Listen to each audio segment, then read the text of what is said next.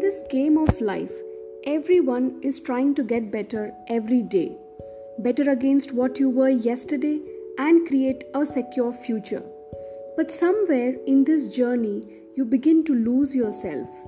Ambitions, money, fame start becoming more and more important, and we never know when the anchor shifts from our internal peace and well being. Can you hear that tiny voice coming from within you? Hello? Or is it hello? When life becomes a desire fulfillment machine, we begin to lose ourselves in the journey because there is absolutely no end to it. Hi, my name is Suhasini, your podcast host. Welcome to my podcast, Finding Yourself with Suhasini. This podcast is all about you, your journey to be at peace with yourself and finding your wisdom within. And how much time does it take to gain this wisdom?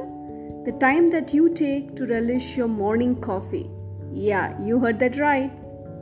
The learnings I share in this podcast are from my own personal experiences, tried and tested.